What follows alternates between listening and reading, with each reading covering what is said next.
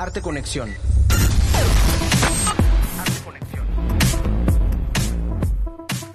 Excelente noche de jueves para todos los radioescuchas. Estamos iniciando un nuevo año de Arte Conexión. El equipo de la producción de Radio Universidad y el Museo Fernando García Ponce les desea lo mejor para este 2020. Soy Gibran Román Canto y quiero agradecerles su preferencia semanal, recordándoles que en este año en especial, pues ya será muy interesante ya que en el mes de marzo cumpliremos dos décadas de estar al aire a través del 103.9 de FM, 1120 de AM y en TCMIN por el 94.5 de frecuencia modulada. Esto es Radio Universidad y recuerden que nos pueden escuchar también en el portal oficial de Radio Universidad por la web. Esta noche vamos a tener la visita del artista visual Emilio Said Charov, con quien vamos a conversar sobre la muestra titulada Los Caminos Azules, en la cual ha participado en su curaduría y que reúne diversas manifestaciones para hacer una reinterpretación del acervo del estado de Yucatán, en la cual convergen obras de artistas que han dejado una huella en el legado artístico local y también de las nuevas generaciones que emergen en esta entidad. En nuestras secciones semanales primero les contaré sobre la trayectoria de la escritora, poetisa y ensayista Barbara Jacobs, quien ha destacado por su labor en el campo de las letras, la cual ha sido recientemente reconocida con la medalla Bellas Artes del IMPAL.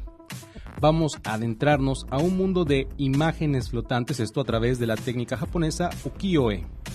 Les contaré sobre Dilao, un espacio escultórico a cielo abierto que los espera en la zona del Teposteco. Y finalmente haremos una escala en la muestra Manuel Felgueres Trayectoria, con la cual el Museo Universitario de Arte Contemporáneo y la NAM celebran 90 años del natalicio de este artista de ruptura. No le cambien, estamos iniciando Arte Conexión.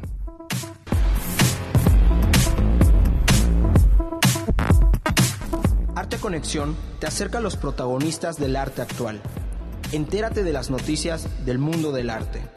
Propuestas y recomendaciones con una visión diferente del panorama artístico local, nacional e internacional. Arte Conexión conecta tus sentidos.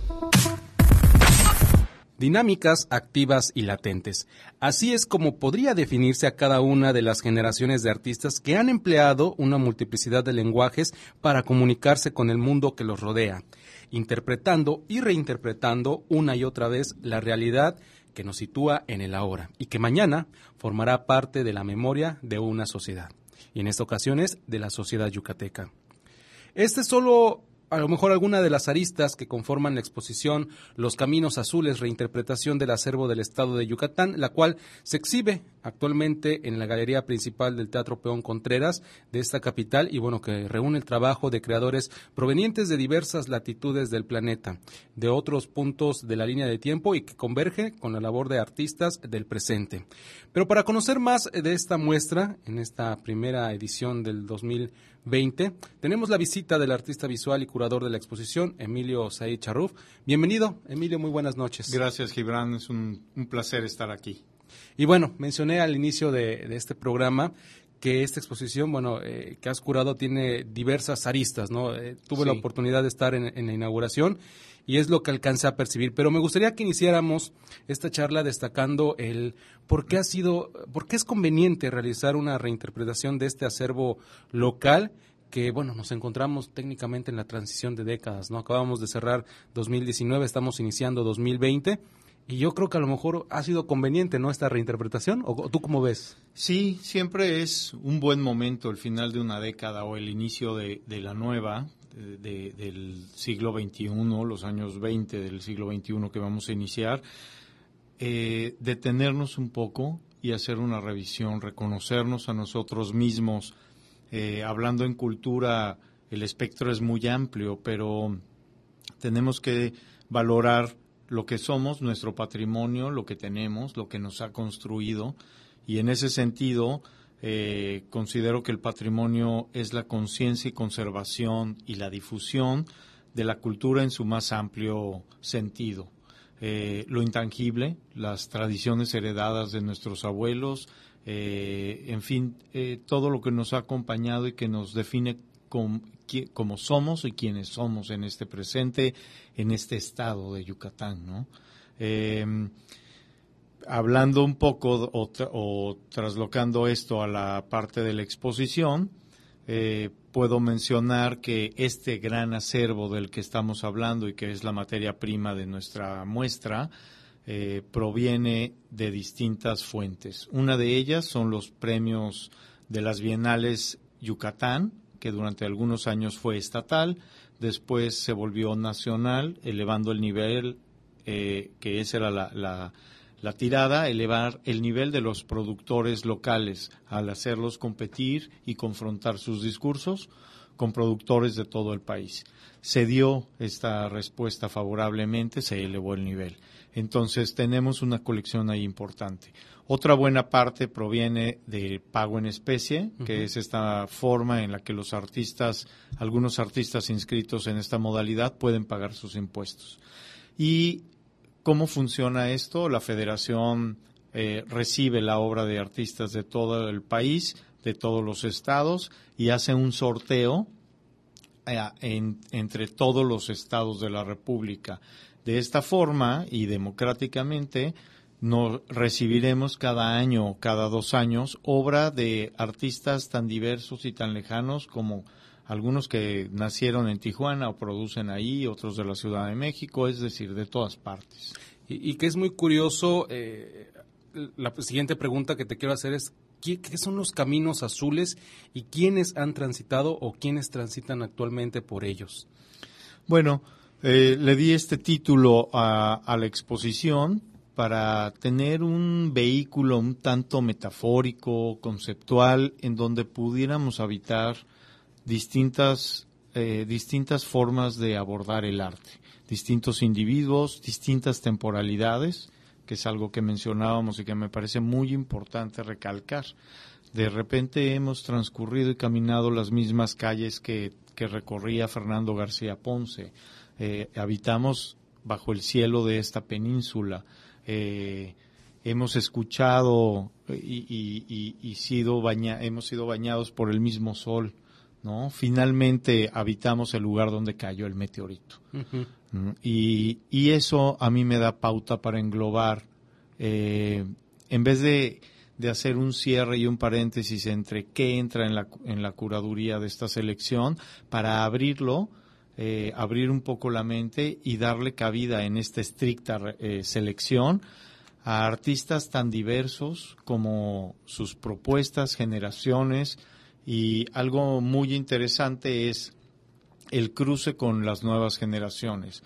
El primer planteamiento que tuve al, aceptar este proyecto de curaduría es no solamente mostrar el acervo que es patrimonio del Estado, sino hacer un cruce, un crossover con artistas que están luchando por hacer escuchar una voz autónoma como autores.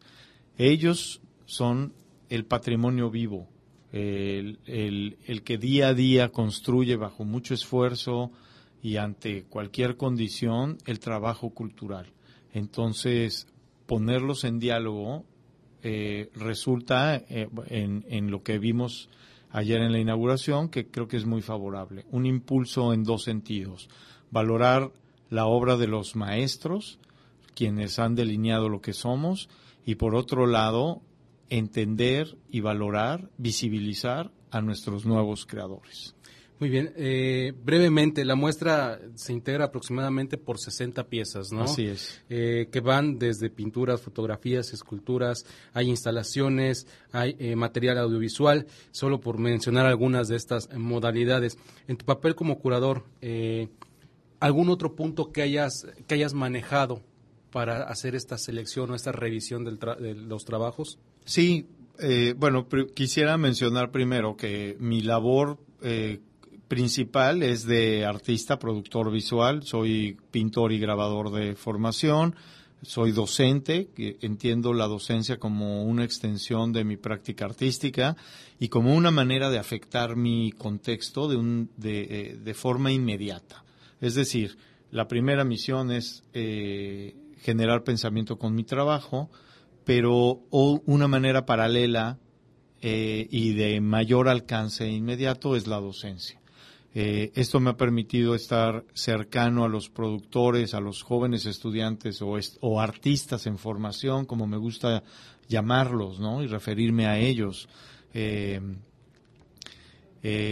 ante esta particularidad del curador, es decir, el artista que, que, realiza un acto curatorial, me permitía ampliar el espectro de artistas, no solamente los, los jóvenes y el patrimonio, sino extenderlo a, a, lo que muchas veces no es contenido en un espacio museístico. Y me refiero específicamente músicos y literatos. De lo cual vamos a hablar en los siguientes bloques. ¿Te parece, Emilio? Sí, por supuesto. Muy bien, es ahora momento de hacer una pequeña pausa.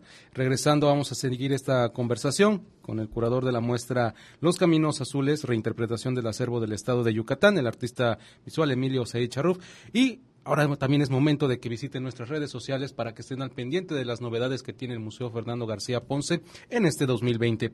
Primero en Facebook como Museo Macay y después en Twitter e Instagram como arroba museo-macay. En un momentito volvemos a Arte Conexión.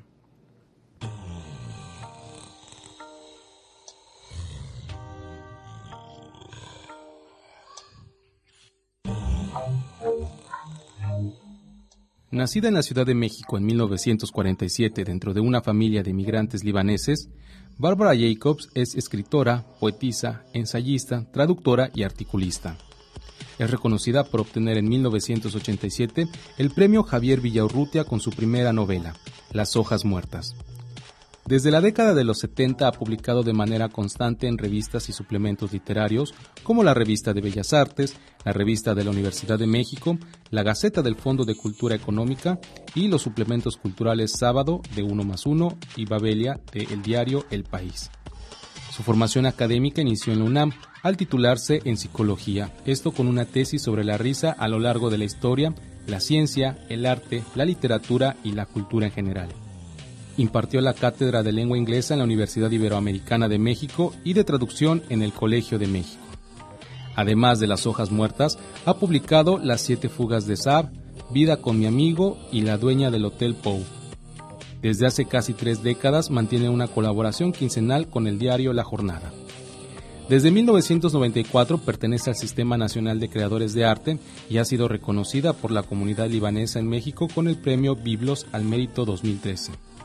A finales del año pasado, junto con ocho creadores mexicanos, recibió la Medalla Bellas Artes, el máximo galardón que otorga el Instituto Nacional de Bellas Artes y Literatura.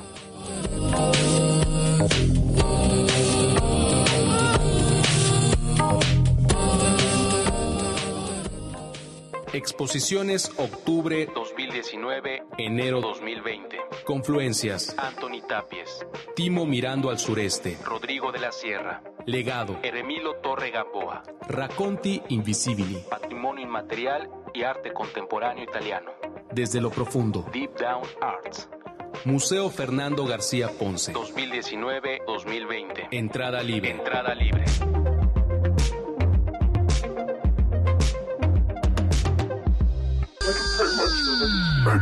Arte Conexión.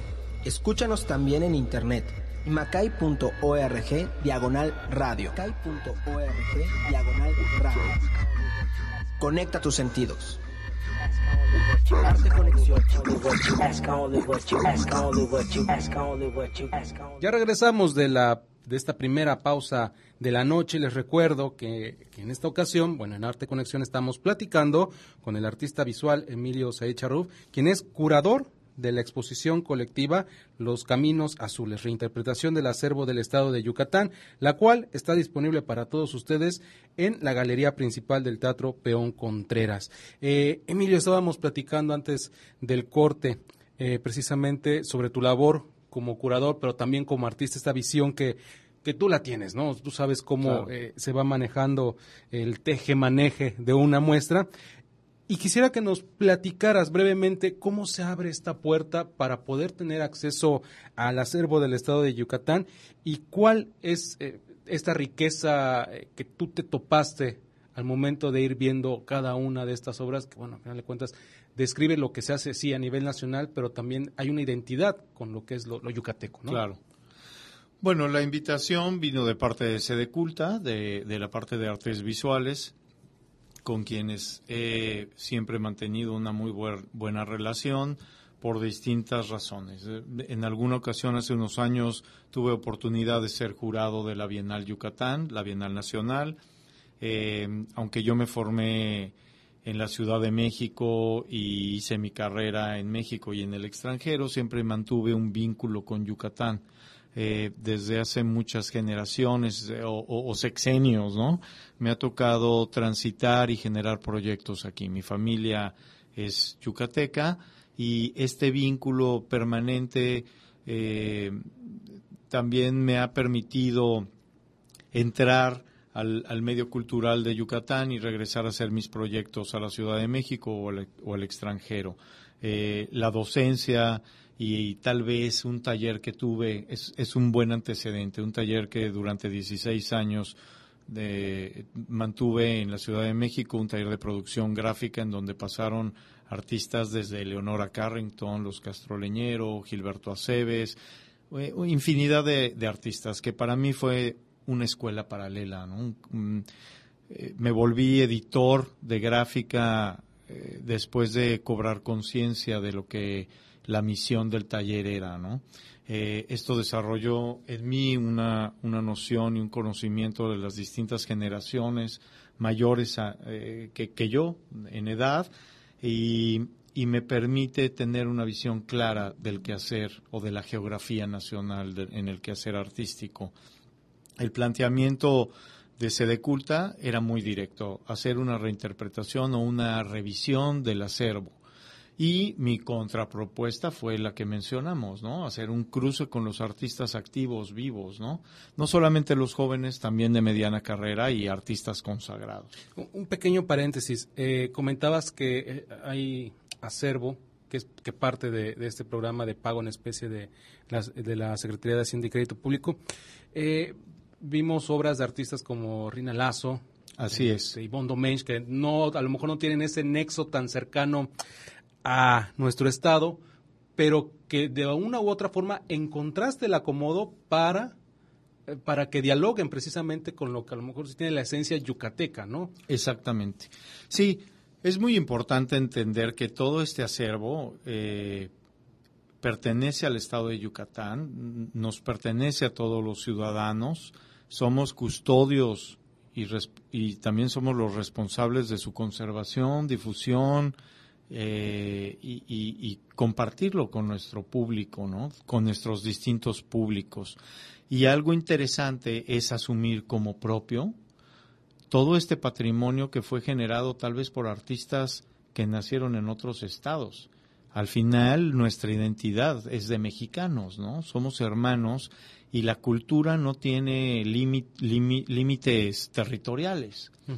¿No? El contexto de, Yucatán puede ser distinto que la del norte, pero si algo nos hermana, y sobre todo como creadores intelectuales, es la cultura nacional. Entonces, eh, en efecto, mencionabas a la, a la maestra Rina Lazo, que es considerada la última gran muralista mexicana y que falleció hace poco a una muy avanzada edad. Esta pieza fue sugerencia del museógrafo Eduardo Serrano, porque creo que yo la había pasado desapercibida y él me dijo, oye, esta es de la maestra Rina Lazo, acaba de fallecer y es considerada. Le dije, por supuesto, digo, creo que eh, he visto tanta obra del patrimonio que me pasó por alto, pero al mencionarlo él, que también jugó un papel muy activo en esta muestra con la experiencia museográfica, eh, se construyó algo más complejo. Si hablamos de los autores, podríamos mencionar el maestro Gilberto Aceves Navarro, que también eh, ha fallecido recientemente. Tenemos obra de Ivonne Domench, una gran escultora mexicana que ha fallecido recientemente. Obra de Omar Rosiles, un yucateco muy joven, talentoso, ganador de bienales y premios nacionales y de becas fallecido prematuramente, pero que tiene una pieza central en la exposición. Otros autores eh, son Jan Hendricks, Perla Krause, eh, Paloma Menéndez, eh, Renato González, Calle Estampa, que es un colectivo de jóvenes egresados de la UADI y que tienen un taller de producción gráfica, además de su obra personal. Y mira, además de la identificación que tengo por su misión del taller, encuentro el valor de su trabajo personal suficiente y, potente como para que formen parte de este gran diálogo. Y, de todos estos nombres que mencionaste, que hay bastantes, digo, son alrededor de cincuenta y tantos nombres que, que están en esta lista, eh, hiciste una selección de, de artistas eh, de nuestra actualidad, de nuestro presente, y quisiera que nos platicaras bajo qué criterios los fuiste seleccionando, porque este es muy interesante, ¿no? Eh, se van nutriendo a lo mejor algunos que son egresados de la Escuela Superior de Artes de Yucatán y de la misma Universidad Autónoma de Yucatán, ¿no? Así es. Bueno, eh, em, tenemos afortunadamente centros de educación artística importantes en nuestro estado y eh, de, la UADI está la presencia de Calle Estampa, está de la ESAI artistas visuales, pero también músicos contemporáneos, jóvenes egresados que tal vez están haciendo una maestría en el extranjero o en la Ciudad de México y que eh, son cuatro y que decidieron hacer un experimento, una obra colectiva en el que hicieron un banco de datos con las composiciones individuales de cada uno y cada uno tomaba de este banco de datos el material que necesitaba para hacer intervenciones con total libertad y, con la intención de hacer una obra que pudiera ser leída rizomáticamente. Es, es decir, estas 33 pistas resultantes o piezas musicales están puestas en un aparato en, en em, reproducción aleatoria, lo cual nos da una posibilidad impresionante matemática, no lo he sacado, de cuántas eh, formaciones musicales se pueden hacer en estas piezas. De em, desvanecer la autoría intelectual individual para este ejercicio a mí me parece muy importante y muy generoso de estos artistas, aunque al final reaparece nuevamente la presencia autoral de cada uno de estos cuatro artistas, como indica la ficha, ¿no? Están representados con una gran grabadora que tiene luces y que emite sonido y luces y, baña eh, con el sonido la sala, la última sala del peón Contreras. Correcto, la verdad es que entrar a esa sala y, y de mano izquierda luego luego ver la, la grabadora, este, es, cambia totalmente la esencia de, de ese espacio. Eh, y hablando precisamente de música, Emilio, vamos a hacer nuestra primera pausa musical. En esta ocasión hemos pedido que nuestro invitado sea quien nos comparta pues estos gustos musicales. Emilio, ¿qué vamos a escuchar a continuación? Bueno, pues pensando un poco en el título de la, de la exposición Los Caminos Azules y en mi relación con este cielo de Yucatán, vamos a oír Here Comes the Sun de los Beatles. Perfecto, pues en un momento volvemos a Arte Conexión. Here comes the sun, here comes the sun, I say it's alright.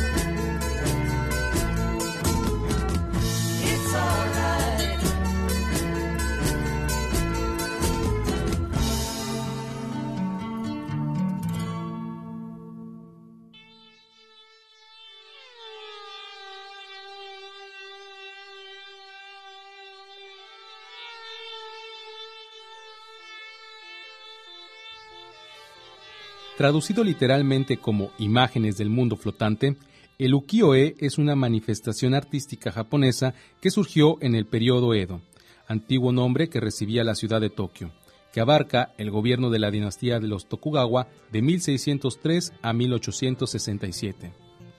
A mediados del siglo XVII, el ilustrador Moronobu Ishikawa popularizó las grandes pinturas de su tiempo en formato de estampas en relieve. La técnica para manufacturar esta especie de postales era la xilografía, o sea, el grabado en madera. Al principio, los grabados ukiyo-e recogían escenas en blanco y negro de la vida de las ciudades, pero su demanda popular diversificó los temas, incluida la crítica social e introdujo la policromía. A pesar de la gran variedad de grabados, tres motivos resaltan por excelencia.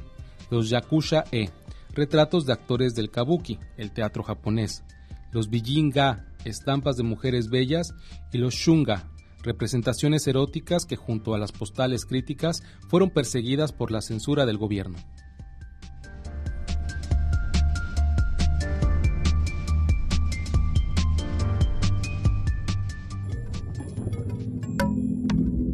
Arte Conexión, todos los jueves a las 19 horas en Radio Universidad, 103.9 FM y 1120 AM en Mérida, en Mérida y 94.5 FM en Tizimín, en Tizimín. Arte Conexión, Arte Conexión.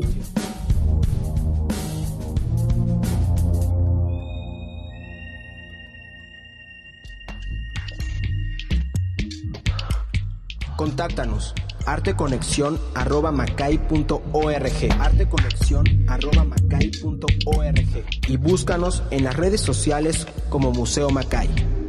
Arte Conexión, conecta tus sentidos. Arte Conexión.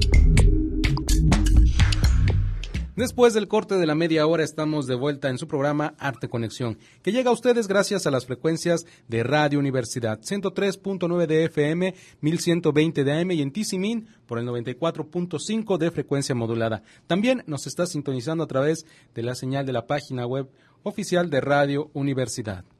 Soy Gibran Román Canto y en esta segunda mitad del programa continuamos nuestra charla con el artista visual Emilio Said Charruf, quien además en esta ocasión, bueno, eh, nos visita como curador de la muestra Los Caminos Azules, reinterpretación del acervo del estado de Yucatán, que actualmente se está exhibiendo en la galería principal del Teatro Peón Contreras. Y bueno, la entrada es libre. Más adelante nos va a dar ya los, los horarios, eh, los días en los cuales podemos visitar esta muestra. Emilio, nuevamente bienvenido a esta mitad de la Gracias. de Arte Conexión. Gracias.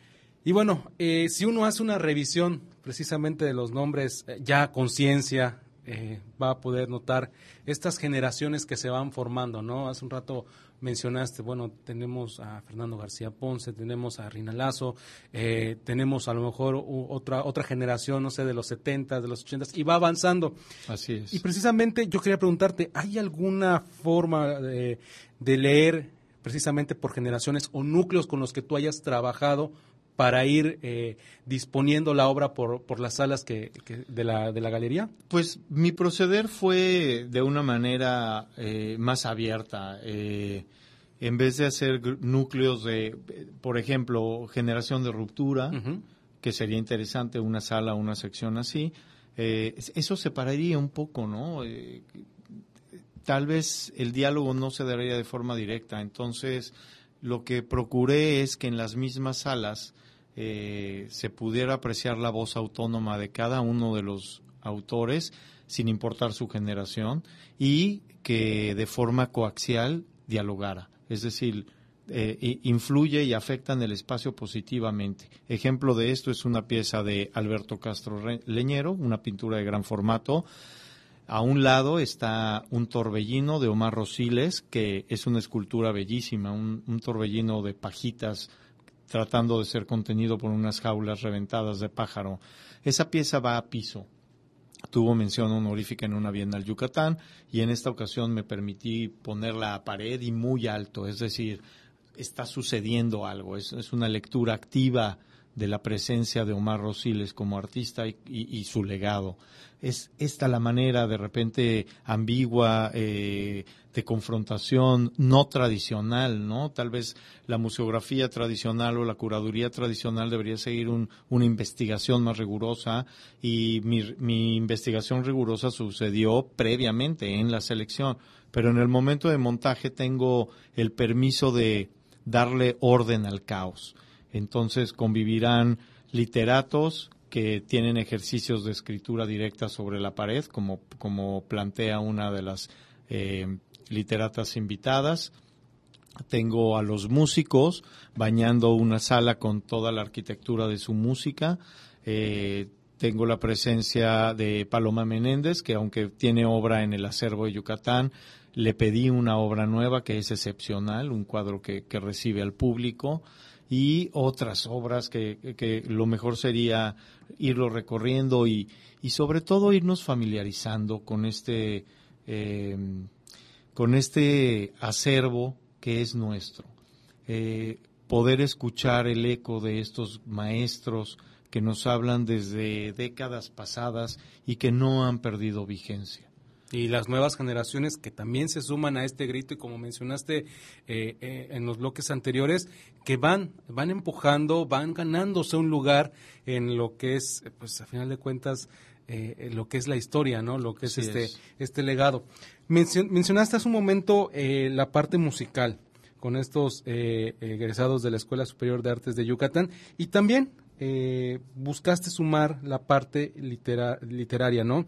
Vemos una instalación, eh, tengo entendido que es Nadia Escalante. Así es, eh, Nadia quien le mandamos un saludo que estuvo aquí en Arte Conexión durante algunos meses colaborando.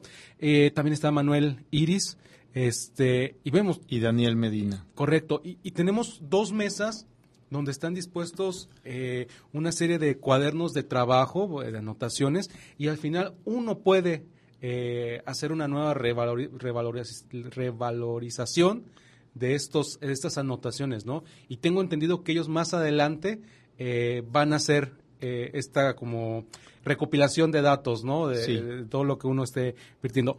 ¿Por qué, ¿Por qué fijarte en la literatura y en la música? Porque suena pues a lo mejor un poco disparatado de repente, ¿no? Pero claro. hay una conexión. Sí, totalmente. Si vamos a hablar de patrimonio, también debería de estar incluido en una siguiente revisión eh, tal vez danza contemporánea, ¿qué te parece cine o cine documental, teatro, ¿no? O sea, todas las disciplinas que conforman nuestra cultura. Bueno, en el caso de los literatos, seleccioné a Daniel Medina, que es un talentoso editor, poeta, maestro, muy joven y, y multipremiado con obra publicada, para que él sea una especie de editor de la sección de literatura. Entonces, bajo esta premisa, invitó a Manuel Iris y a Nadia Escalante, y a Nadia Escalante que además tienen obra publicada, tienen premios, y mi propuesta fue la siguiente, no vamos a, presentar el, únicamente el libro publicado y, que se pueda ojear, sino vamos a hacer un desdoblamiento, una visión más personal e íntima, una radiografía del proceso del escritor. Por eso están estas mesas de trabajo que bien mencionas, con fotos de archivo, eh, libretas de, de, apuntes, de bocetos con algunas tachaduras. Eso nos permite un poco ver más allá, ¿no? Algo que me gustaría mencionar es que la obra de los artistas invitados de todas las disciplinas seguirá evolucionando, transformando nuestro presente y abriendo nuevos senderos, expandiéndose a otros territorios. Mientras tanto, podemos acompañar el camino que los traerá de vuelta a casa. Ese es para mí el sentido de, los caminos azules. Muy bien, pues con esta idea, Emilio, vamos a la siguiente recomendación musical, la segunda de la noche, que bueno, ya saben, siempre les pedimos a nuestros invitados que nos apoyen en esta parte porque es bueno, es bueno conocer estos gustos que de repente se van adecuando al trabajo que están realizando. ¿Qué nos tienes a continuación, Emilio? Bueno, pues si vamos a hablar de acervo, vamos a seguir con algo antiguo. ¿Qué tal Painting Black in Black? De los Rolling Stones. Buena canción, pues con esta canción de los Rolling nos vamos al segundo corte musical.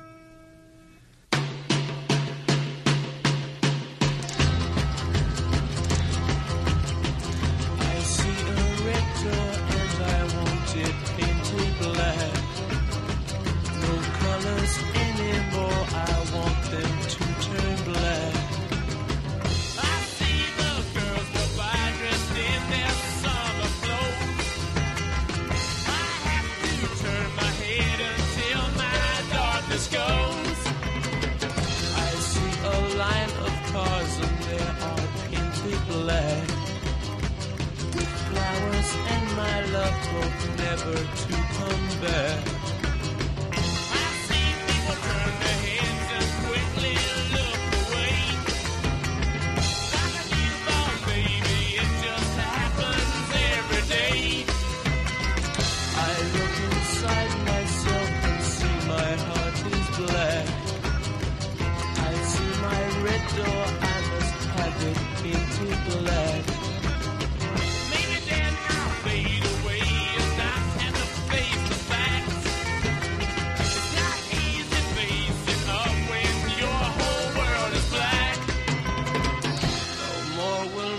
Green seagull turn a deeper blue.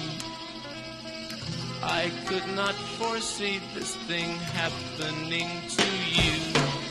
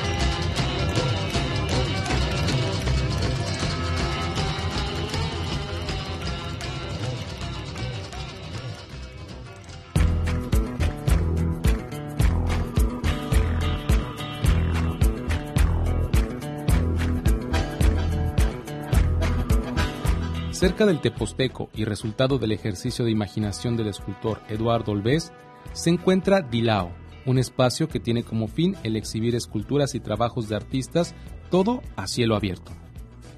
El origen de Dilao surge del Dilao, que en la lengua tagalo es amarillo, palabra ad hoc para el escenario que florece en esta tonalidad.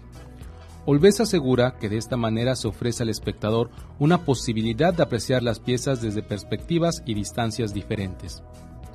Además de contar con 50 piezas en exhibición permanente, cada cierto tiempo Olvés invita a tres o cuatro artistas para compartir este espacio. Recientemente ha extendido la invitación a Julio Martínez Bameche, que talla en piedra, quien se especializa en hacer planchas y hornos a pura cantera. También hay obra de Juan Sánchez, artista plástico que experimenta con aluminio, fierro y otros metales.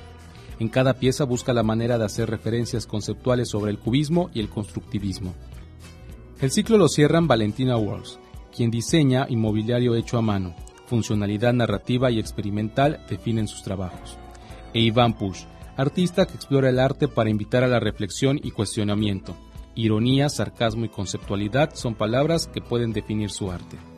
Dilao se encuentra a una hora y media de la Ciudad de México y a 15 minutos de la zona arqueológica El Teposteco. La entrada es gratuita, nada más que se requiere un registro previo para las visitas en el correo info@dilao.mx.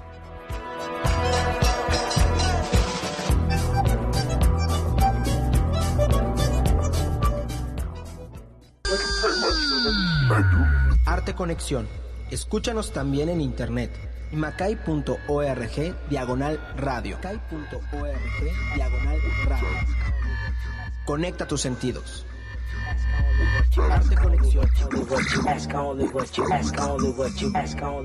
Estamos llegando al último bloque de esta emisión que hemos dedicado a la exposición Los Caminos Azules, reinterpretación del acervo del estado de Yucatán, que reúne piezas de artistas provenientes de diferentes puntos del tiempo y del espacio. Continúa con nosotros su curador Emilio Said Charruf. Y bueno, Emilio mencionaba en los bloques anteriores lo, lo peculiar, ¿no? Que, de que coincida esto con el fin de una década, con el inicio Exacto. de otra década. Y bueno, desde tu perspectiva, como bien mencionaste también, eres artista, eres docente y en este caso eh, colaboras como, como curador, ¿no? ¿Cuál es, a tu parecer, el rumbo que está tomando el arte en nuestro estado? Y, y- y me gusta mucho que no nada más te vayas por la parte gráfica, por la parte visual, sino que en general, claro, en todo. todas las disciplinas. Pues yo considero que Yucatán va a ser un centro neurálgico en la producción cultural de nuestro país. Ya lo está haciendo. Eh, pero si tenemos que asentar datos duros, podemos hablar de la cantidad y calidad de egresados de las carreras de la UADI y de la ESAI, eh, la presencia que tienen ellos en las becas del FONCA, por ejemplo, en las becas municipales, bueno, son estatales, pero en residencias artísticas en el extranjero, en exposiciones nacionales, algunos internacionales, eh, la cantidad de espacios independientes que siguen y continúan abriendo, dirigidos, gestionados por los propios artistas de cualquier medio, las casas editoriales, que sin importar la temporalidad o la vida, la duración de vida, son protosemillas. Quien haya iniciado un, proyecto de este tipo independiente eh, entenderá y alcanzará otros niveles en el futuro.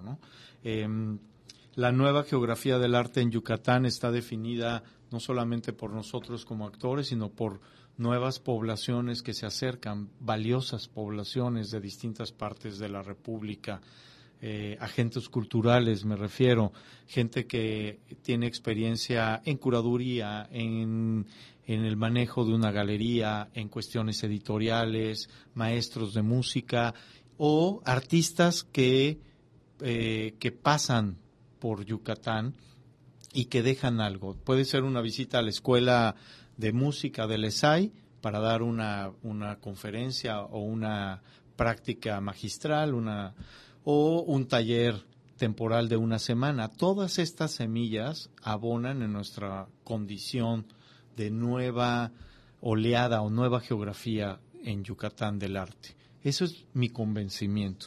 Me da mucho gusto formar parte o estar en este presente continuo, que es lo que hablábamos, eh, pero justo en este momento, en una posición en la que puedo ser, como mencionas, un agente cultural activo desde mi, desde mi labor como productor, que es eh, el eje principal de, de mi labor o de mi vida, pero también acompañar el desarrollo de estos artistas en formación. Y por qué no, de poder hablarle a los públicos tan diversos que tenemos en Yucatán eh, con estos ejercicios de revisión de, de obras, de acervo, de patrimonio.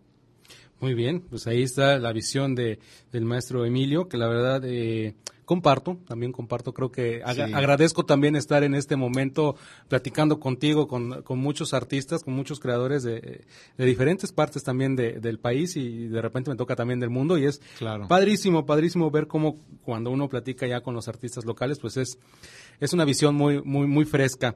Eh, ¿Existe alguna segunda puerta, una segunda parte, perdón, una puerta que por ahí se vaya abriendo en este, en este proyecto de, de los caminos azules que podamos esperar más adelante? Yo creo que sí, definitivamente. Hay muchísimo más obra que, que revisar y que exponer del acervo. Eh, una posibilidad es, después de esta experiencia que tuvimos ayer en la inauguración, es hacerle la, invitación a otro agente cultural. Puede ser un, un curador, podría ser un literato, en fin. ¿qué, ¿Cuál es la vista o qué pondría frente a nosotros una persona con un background, una formación particular. Tal vez nos muestra o nos pinta de otra forma nuestra propia realidad. Y sí, definitivamente, yo este, abogaría porque estas revisiones fueran, fueran consecutivas, fueran seguidas, con distintos agentes, distintas voces y con la inclusión de nuevas disciplinas, como lo que hablábamos, ¿no? Se está haciendo cine, por ejemplo, en, en Yucatán, y, tal vez la experiencia de, de un colectivo podría ser un comité curatorial que discutieran y llegaran a, si no a un consenso, consenso, a distintas propuestas que converjan en un espacio. Sería padrísimo ver la colaboración de cineastas para elaborar una exposición por eh, los planos, por los espacios, ¿no? Estaría muy- Arquitectos, También. ¿Verdad? también, ¿no? Estaría buenísimo y ojalá, ojalá que continúe este proyecto. Emilio, ¿hasta cuándo va a estar disponible esta muestra y cuáles son los horarios en los que el público puede acercarse a la galería principal del Teatro Peón Contreras? Bueno, eh, la exposición estará abierta al público hasta el 25 de enero y los horarios, Eh, tengo entendido que eh, son este de 9 de la mañana a 10 de la mañana aproximadamente, hasta por ahí de las 7 de la noche, si mal no recuerdo. Aquí lo interesante es, que eh, la entrada es libre, ¿no? Que Sí, es la algo entrada es libre. buenísimo. claro. Porque- Eso es increíble. El patrimonio es nuestro, no tenemos por qué pagar para acceder a él. Podemos visitarlo las veces que sean. Eh, es un paseo muy, muy agradable. Además, en esta temporada, nuestro invierno, noble invierno, nos permite recorrer la ciudad y, y hacer recorridos con, con familiares de todas las edades. Eh, los niños yo creo que es importante, ¿no? Y los adolescentes, los nuevos públicos que puedan apreciar esto. Pues, Emilio, muchísimas gracias por acompañarnos esta noche, eh, conversando de este trabajo que has realizado, eh, que reúne el trabajo de, de, artistas que ya están en la memoria, que están en el legado de, de la, de la, del arte yucateco, pero también que le das la, la oportunidad de poner su voz, su talento de las nuevas generaciones de creadoras. Muchísimas gracias, Emilio. Gracias, Gibran. Fue una buena experiencia venir a, a pensar en voz alta, ¿no? Acerca de la exposición obtenida. Pues ya sabes, aquí tienes el micrófono abierto cuando gustes. Muchas gracias. Que no sea este la primera vez aquí con tu servidor. Sí, estuvo muy divertido. gracias. Perfecto. Pues vamos a hacer nuestra pequeñísima pausa ya para regresar a despedir esta emisión de Arte Conexión.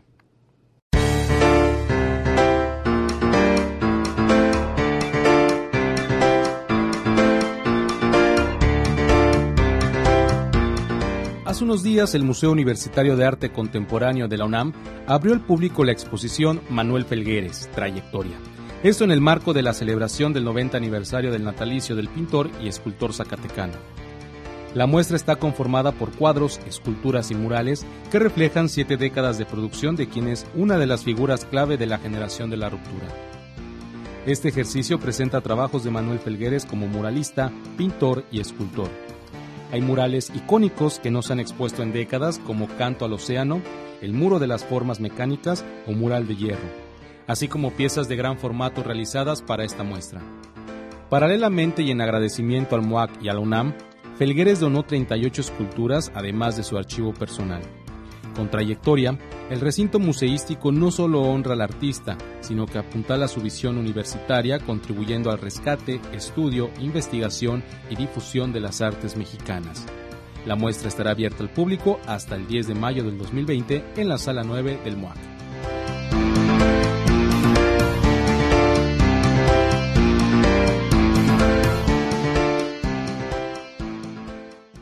Llegamos al cierre de esta emisión hoy 2 de enero del 2020. Muchas gracias por sintonizarnos. Nos escuchamos la próxima semana a las 7 de la noche a través de Radio Universidad 103.9 de FM, 1120 de AM y en Tizimín por el 94.5 de frecuencia modulada. También nos escuchaste en internet por la página oficial de Radio Universidad.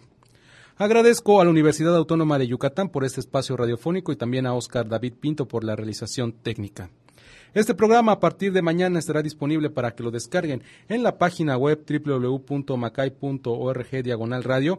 También lo pueden consultar en su formato podcast en las plataformas iTunes y Spotify.